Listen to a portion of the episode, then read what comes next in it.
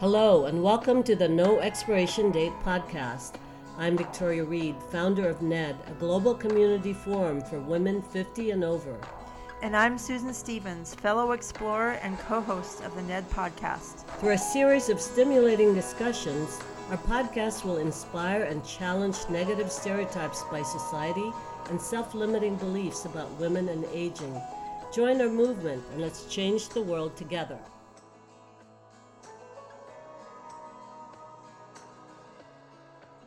Hello, everyone.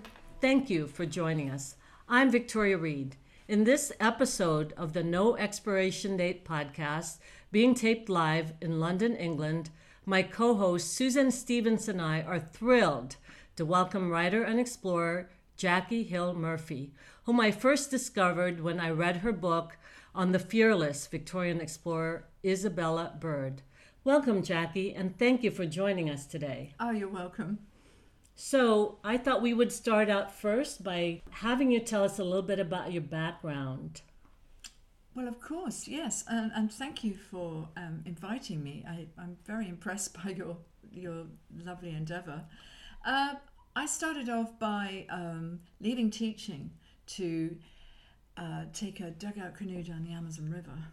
It, it had always been a passion of mine to recreate the journey of the first woman down the Amazon River. Her name was Isabella Godin. And I kind of harbored that story for a long time. I had to wait for the opportunity to arise to do that journey. And she never wanted to be an explorer or to uh, break any records. She just wanted to see her husband again, the, who she didn't see for 21 years. And the whole story just grabbed me that this poor woman had lost her children, wanted to see her husband, and she had the Amazon length of the Amazon River between her and her husband. And so I went and did that first part of the journey. And really, that was the beginning of all this for me because I didn't look back after that. After that first 500 miles, which was down tributaries of the Amazon, uh, I was just sort of really grabbed by this this adventurous kind of part of me that that made me feel very alive. And then I kept on reading about great women from the past who had made great journeys, and I realized that there were many who had amazing stories, but most of all, they kind of disappeared into into the history books. And I would say to people, "Have you heard of so and so?" No. Hmm.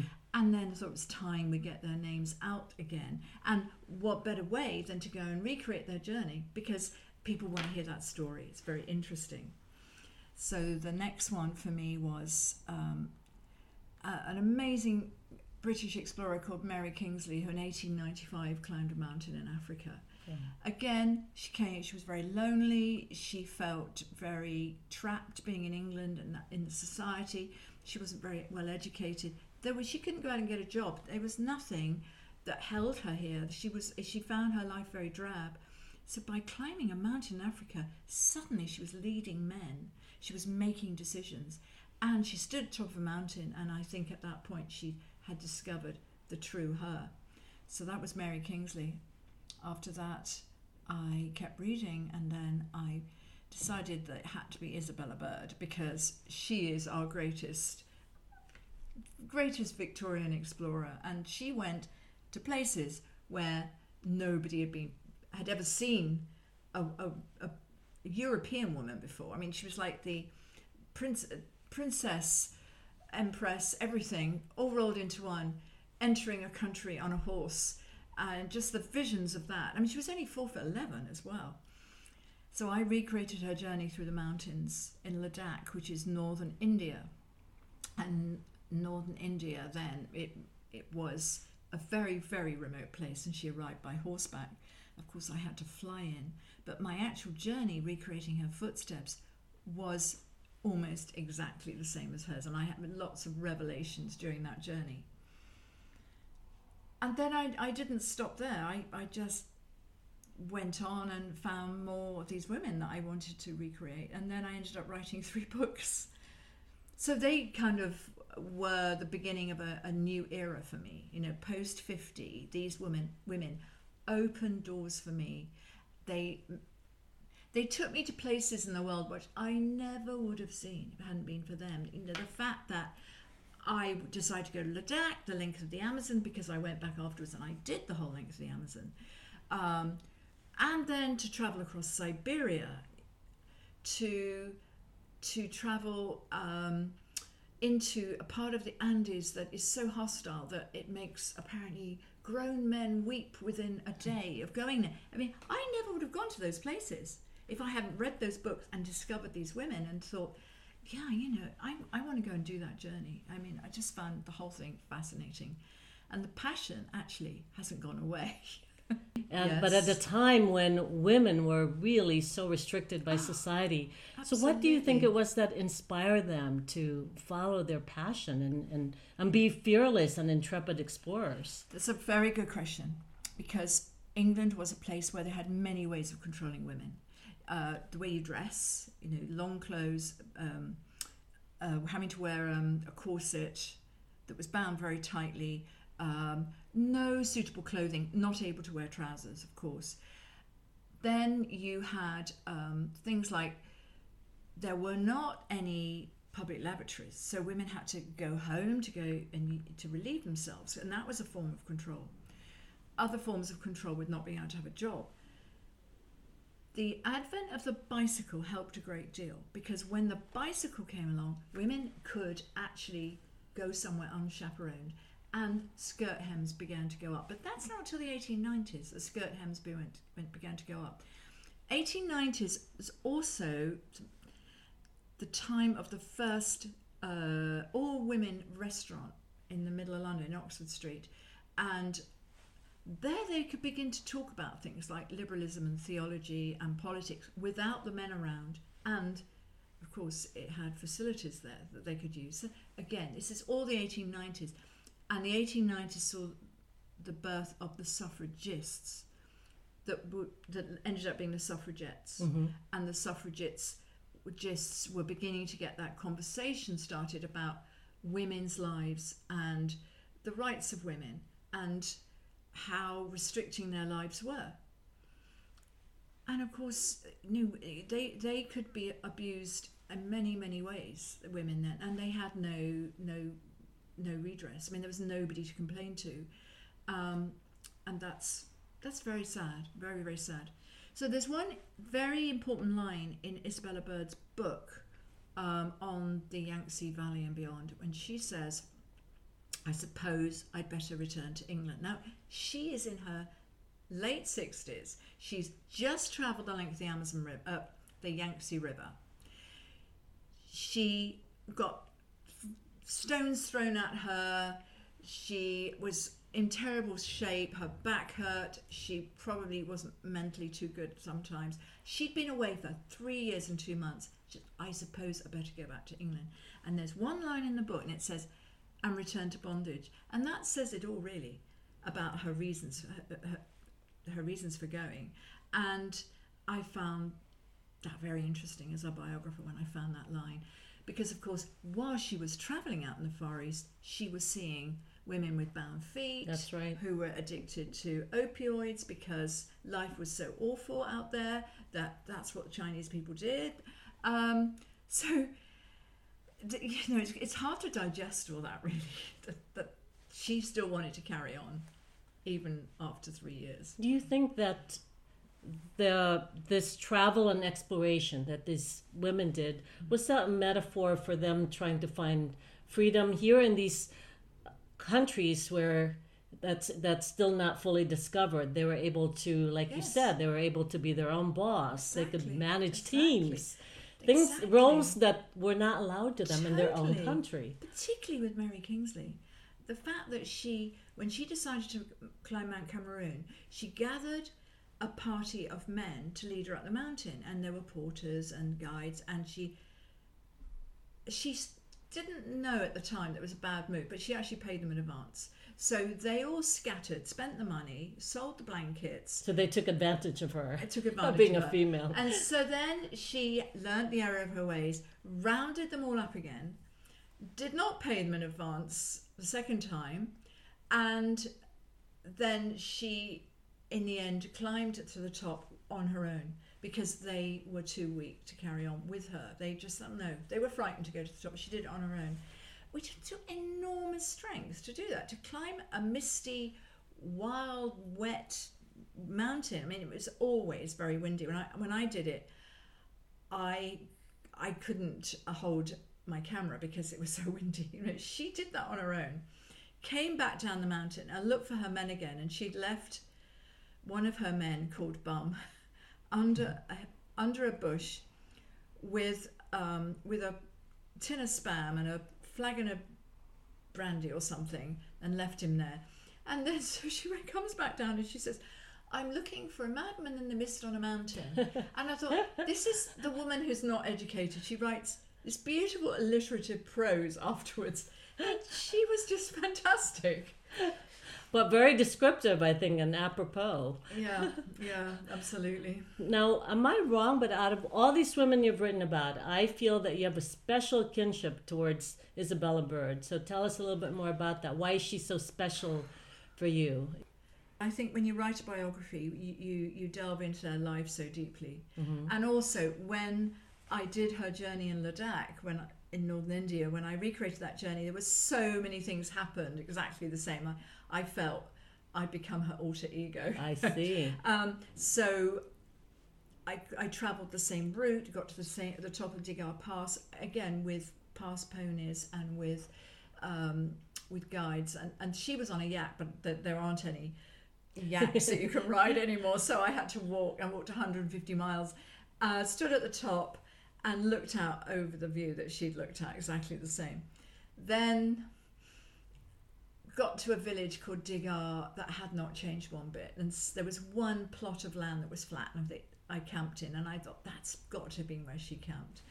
Then moved on to this this uh, village of Hundar, and I read from the, her book Among the Tibetans to my guide and I said, Do you recognize this house? And I began to read the lines of describing a house that she stayed at. And she said it had mud brick walls, that it had wooden balconies, and it had um, it had places to sleep on the roof when it was hot. And as I was reading the description to him, he went, I know that place. And he grabbed my hand and he dragged me to this campsite. In the middle of this campsite was this this house was disappearing into the mud, but it still had the Buddhist monk sleeping on the top in oh. in partition walls of larch, exactly how she described it, with the little balconies of wood that the people of the house would sit out in the winter and cl- get the, the winter sun so they didn't have to keep burning all their fuel. And he was amazed as well that we found it. it was like there is no doubt about it. This is the house. So we we wrote up a, an account for the archaeological uh, data survey of, of India and sent it to them. And I, I, I haven't been back, but I'd love to think that they had done some, found some way of saving it for the future. Um, and then I visited the king of Ladakh, which she had done. and that was like pulling a few strings and suddenly having your elbow poked, walking around Stok Palace Museum and going into a room and a few minutes later, in walks this charming man in a silk shirt and a leather hat, speaking perfect English, and that was the present King of Ladakh, and we sat and talked for 10 minutes. Had he heard of Isabella? Was he familiar with her history at all? Yeah, that's I, I think he was, but I didn't dare read to him out of her book about her visit to see the king because she said that the King of Ladakh, when she was there in 1889, was rather a stupid fellow. and I didn't want him to hear that, so I didn't share it with him. that, that would not have been a welcome statement, no. I think. But what, uh, what compels you to try to uh, retrace these steps? as faithfully as you can. Do you feel like it gets you closer to your subject? Yes, yes. It's that. Um, it's that. Yeah, that well i call it the auto-ethnographical approach where you are kind of like breathing the same air and you can feel their loneliness in some of these places and especially isabella godin the first woman down the amazon who got lost who lost all her party i mean i can totally feel the desolation i mean i i camped with my party on on a sandbar, which is you know obviously sandbars move with the meanders of the of the rivers in in Amazon, you know the tributaries I'm talking about. Uh, this one was pretty close to the one where she had all her party died, including her brothers and her ladies' maids and her nephew. And you you just can't help feeling that um, how awful it would have been for her. And she just walked into the forest thinking that she was going to die. Uh, and luckily, she emerged and was saved. Uh, which makes a really, really good story and needs to be told. And but her story wasn't told for nearly a hundred years after she did that.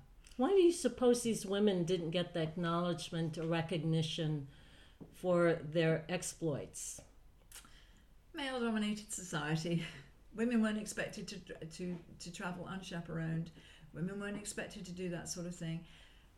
You know, explorers were in a man's world. They didn't believe it was a place for women. And did they get support from their family, or were they also ostracized by No, they didn't their get family? very much. It, it, Mary Kingsley didn't have any family left. Isabella Bird lost her family while she was out traveling. I mean, when she was married for a while to Dr. Bishop, and she stayed with him while they were married, but unfortunately he died, and then she just started traveling again. Um, who else? Well, how did they have the resources? I know with Isabella there was some family assistance, but what about the other women? Mary Kingsley had a short, a small amount of money left to her by her parents Okay. that she used. Isabella Bird had that money to begin with, and then she sold enough books. She had a good, good reputation. I mean, but that is actually another thing. Firstly, women weren't expected to go travelling on their own unchaperoned. Secondly, they weren't expected to write books. Mm-hmm. Yes. So they were like, you know, two strikes against you. Yes. This is not how women are expected to behave, especially as you get older. Um, so the women who did write books, I mean, just incredible. Now, Nellie Bly was an interesting lady. She's American. She was the first investigative journalist because she'd put herself into into uh, that dreadful lunatic asylum in New York, where she had to get a lawyer to get her out again because she'd feigned madness to get in to write a story, and then they wouldn't let her out. so when you know she instigated change, I mean, she brought about social change through doing that. Really brave lady, but she wanted to to beat Jules Verne's. Uh, 40 days around the world. So it took her a while before she got her magazine she was working for to accept that she could do it. Oh, she wanted to beat its record. Yes, I and she see. did. I mean, it's just amazing woman, uh, Nellie Bly, and that's her legacy. I mean, her legacy to us is the fact that you know women are strong. Women can do whatever they want if they if they want to, if they can, if they are given the possibilities to make it happen. You know, but of course, you know, so many women had the doors closed on them. But what I find inspiring about your book on Isabella, for example, and these women that you're talking about is they really did not look to society to really validate them, did they? They went and followed sort of this dream that they had and pursued it. I think that they knew society wasn't going to validate them. Uh, and of course, the first female fellows of the Royal Geographical Society, um, Isabella Bird and Kate Marsden, uh, they were then in a position where the society voted against letting in women, so they kept them there. So it, it was another twenty years before any uh, before they fully opened the doors to women. It was a, it was a difficult time, and I can't imagine how what it must have been like for Isabella Bird to stand up and give her lecture of 1897 about her journey down the Yangtze River, and she, of course, she was using her magic lantern slides, which are completely beautiful, and they are probably the first women's travel ph- photographs. What was it like with the audience probably scowling at her that she'd done this journey? I mean, they were probably thinking, no woman should have done that. That was a, a man should have done that journey. She was gone. She was two years doing that journey, in the living in the most unbelievably bad circumstances. But she toughed it out. She really toughed it out. She had very little food, absolutely no comfort, no waterproofs. The the men who pushed the boats across the rapids wouldn't even put a plank out for her from the boat to the land. So frequently she fell in and had to stay in wet clothes all the time. a lot of these women never had the chance to change their clothes when they were wet because there was nowhere for them to go and change. And they toughed it out. And if they hadn't toughed it out, we wouldn't know about those places today because in their books they documented what they saw, which is a world that's gone. And thank goodness they did.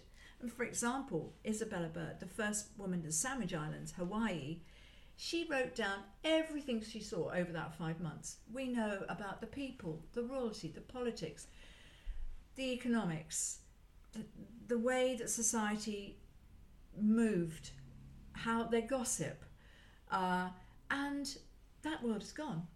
So we have that record. Plus, Isabella Bird was in America before and after the American Civil War. That's right. If you wanted to know the history of America, the first place you'd go would be to her two books about it. I mean, she saw she saw the the the covered wagons trundling across the Colorado plains with the immigrants in, you know, probably coming from Great Britain or Europe. She saw them trundling over the plain. And uh, that's where one of her her quotes comes from about the future has its charms. I mean, they were they were going out to a, a future that no one knew what it would hold for them. Incredible, and I must just tell you part of that story that I found as her biographer that she spent three months in Estes Park in Colorado, Yes. and we all know that she met this wild Ch- Ch- Ted Nugent who no woman could not love, but they could never marry, or whatever the quote is. Now, people like speculating that they had some sort of an affair, and there are books written about this affair, which is conjecture. And I'm not sure, as a biographer, whether you should use conjecture when rewriting somebody's life. She had a connection with him, definitely, because at long last she found someone who wanted to listen to her stories, and he took her to all these wild places. And yes, of course, they would have slept out, lying, lying side by side under the stars. A woman in her position could not act with impropriety because she had a reputation to, to consider. But what's interesting is she kept their their liaison that I don't think, as I said, Was ever did- romantic? no, I, it, it, it possibly, I mean, she was a Victorian lady. I don't think she could have been. But she kept it secret. Now, in Great Britain, she had a biographer called Anna Stoddart, whose biography of Isabella Bird came out in 1904. But it's all totally cleansed. There's nothing. So There's it's no a sanitized version, is Totally. it? Now, when she came to the door, I think that possibly Isabella Bird thought to herself, "Oh, here comes Anna. Don't tell her anything, any of the juicy bits, because she won't approve." I, I think that she was very much a sort of wear white gloves, perfectly, you know, perfectly behaved Victorian lady, because in Anna Stoddart's book about Isabella Bird, she says that in that three months in Estes Park, that Isabella Bird spent it in a sanatorium. Which is not true. No, not true. It's not true that she was she was ha- making out with, with with Wild Jim, but uh-huh. it was certainly not true that she wasn't in a sanatorium in that time. So do you think she had a plan? Uh, because I she was she went to America twice, didn't she? She did. So was was there a plan as to why she wanted to go to America? Well, she had to go to America. She had to cross America to get to. Ah. There were no planes, so either her only choices for getting to Japan and the Far East was either to cross America, and she moans about San Francisco. She didn't like it because it was all kind of clanking rail cars and dirty and everything. It was because it was being built. Yeah. Basically, the infrastructure of America was being built while she was there. She watched it. Um, she either had to do that or she had to take a very long boat ride the other way. I see. And of course, when she came back from China, she did sail back the other way when she, on that last journey. But when she was dying, she had a ticket booked on the new Siberia Express to get to China, back to go back to China, via Siberia and Mongolia, which she could. but She was dying. I mean, you know, she in her head, she still believed she could make that journey, but all her friends knew that she couldn't lift a pencil to write. And in her head, her, her head was racing, her mind was racing. oh, I'm going to go back to China. I want to go back and I want to see my friend so and so, and uh, we, we're going to do this, that, and the other. Her mind was racing, but her body had given out, and she could never do that. So it's quite sad. And when I wrote that last chapter of the book, I cried all the way through writing it because her restlessness got to me, and I was thinking, this poor woman with this amazing mind, the things that she'd seen, the things she'd experienced, and the people she'd met, and she couldn't do it anymore. and it seems like her she only felt released or at free when she was traveling. Yes, didn't she? she? felt better. She felt because she was always she was sickly as a child. She was very sickly, and I think she felt better when she was adventuring, which is a, a message that we we have today. We say to people, if you go out into the outdoors and you maybe go trekking or you go walking in the countryside, it makes you feel mentally and physically better. And she was t- telling us this, you know, 150 years ago, wasn't she? Yes. So her message was a good one, but sometimes she suffered a great deal. I mean, she had a terribly bad back. She had, um, what do you call it? You know, a, she had tumours. She had some kind of like a contraction in her back. I don't know what the modern way. I mean, maybe she had osteoporosis or, or anything like that, but she had a great deal of problems with her So back. she had a lot of physical Oh. limitations, but pulled through. But mentally also. I mean, she suffered from depression, which in Victorian England Yes. you could be um, institutionalized for having depression if you're a woman, not if you're a man, mind you. Oh. So that's why the, the, our, our asylums were full of women, just who actually had very little wrong with them. And probably a lot of that depression was because of how confined they were in society, don't you Exactly. think? There's a definitely a correlation. Exactly, exactly, yes. Why do you think China held a very special place for Isabella? I've asked myself that. I wonder whether it's because she really was the first European eyes to see it. And I think she liked that a lot. The fact that she was seeing it the first time. But also, she liked the connections she made. But it was the hardships were immense. It, it, it's I think she's just so unique. I, it's very hard to fully answer that question. But I, I just found it ironic because she found England oppressive, but women were equally, if not even more so, oppressed in China. Exactly. So I wonder if she had empathy or could really relate to that. And, and do you think she influenced women she met? Oh, wouldn't that be nice? I think she did. But remember, she had status. That's she true. wasn't treat, treated as a, the way they treated their own females. She had status while That's she was there. And uh, same for Mary Kingsley. She had status which elevated her above just being a woman travelling. I mean, she was exceptional. Now, that's the case for Kate Marsden, who crossed Siberia, and she did probably the hardest journey ever for a woman. She took eight months to cross Siberia by sledge and horseback and tarantass, which is a horrible device for travelling through broken up snow. And as she made her way progressively east across Siberia, word went before her, and her status gained, elevated because of that.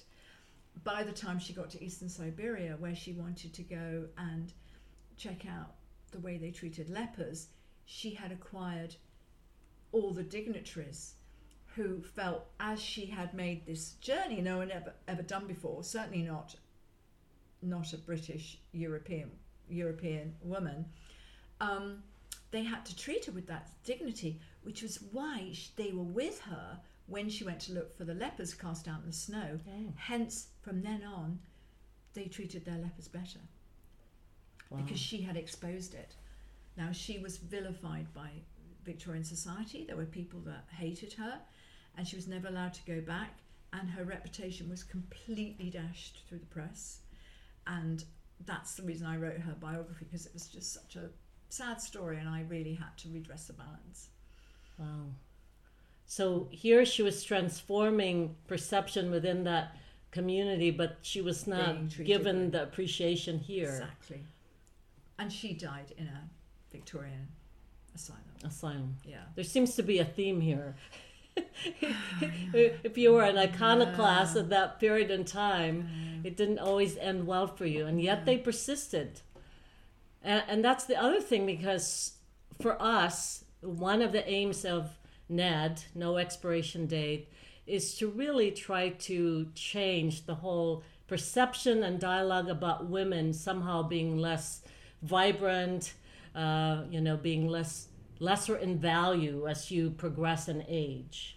And I think a lot of it is imposed by society, and some we women do ourselves, you know, by using phrases like, oh, well, we're too old, or, but, Oh. you know, and I, I think these are very self-limiting beliefs, and yet these women. Can you talk a little bit more about their their ages, really? Once they, I, mean, because Isabella was still out there in her sixties. I know. I mean, no expiration date. I love that so much. Why has it taken till 2023 for this to happen? Oh, amazing. Um, yes, it got it, it. It was very hard when they as they get older. But you know, Isabella Bird, she was just breaking every boundary, wasn't she? I mean, the fact that she was 63 when she started that long trip to Ladakh, that she was late 60s when she traveled the length of the Yangtze River, that was unheard of then. Absolutely unheard of. That immense drive that she had is is so admirable. And of course, you know, there were there were others who did the same and um, you know, some died young. I mean, uh, sadly, Mary Kingsley died at uh, 38, which is a great shame. Um, but certainly, Kate Marsden, she lived until her 70s. The lovely Isabella Godin, who travelled the length of the river, she lived to her 70s, but she would never talk about her experience again. It was so traumatic. She would never, ever talk about her experience of emerging from the jungle in the Amazon and being rescued. So how did her story became told then?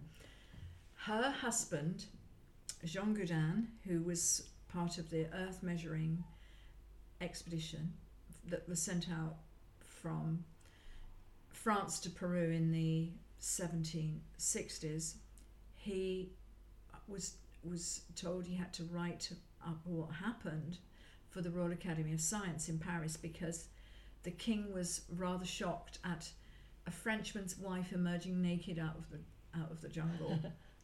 Uh, because of course she had all her taffeta clothes all ripped off by the you know wandering in the jungle for six weeks. So that was what happened. He, wrote the account. And then it was another 60 or 80 years before the first account happened in Magasin Pittoresque.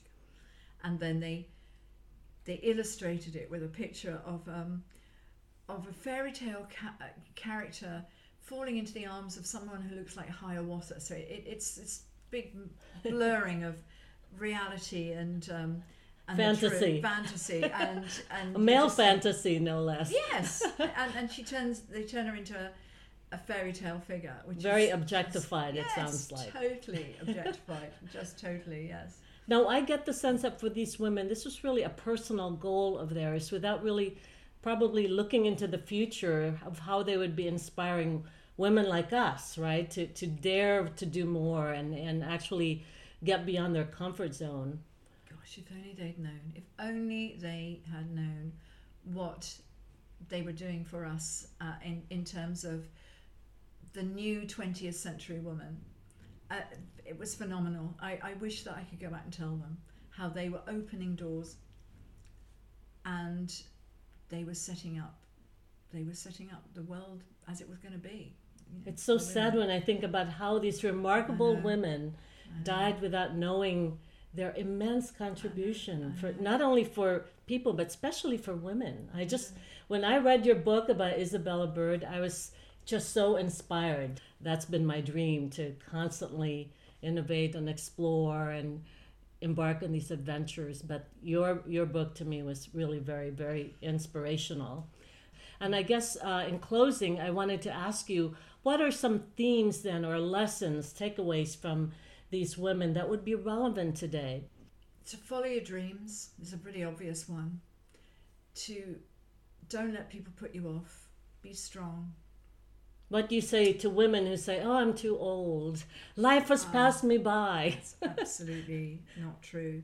I last night I was honoured to hear a Norwegian woman talking who was a nurse in Norway, and she was nursing a man who dying of cancer, and he said,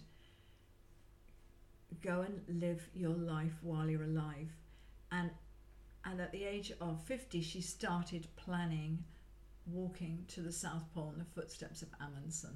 Wow. and that was because of that man. And so it's it's those words live while you are alive. And, be engaged. absolutely absolutely. And if you can't if you can't because you unfortunately aren't able to physically there are still so many other ways to get involved. And even joining organizations where you can hear other inspiring people talking or or just making a small journey or or just going out of your comfort zone in a small way. It's so worthwhile. I think a lot of people are afraid to go out their comfort zone. Yes. and I, I think it's it's so important. Even if it's sit by a river you know just watch the world go by. Just get out there get into the outdoors and enjoy life Well, thank you, Jacki. And I think it's it's something that really resonates, certainly with the two of us, with Susan, and hopefully to our audience. thank you so much Thank you I so hope much for being Thank our you. guest. thank you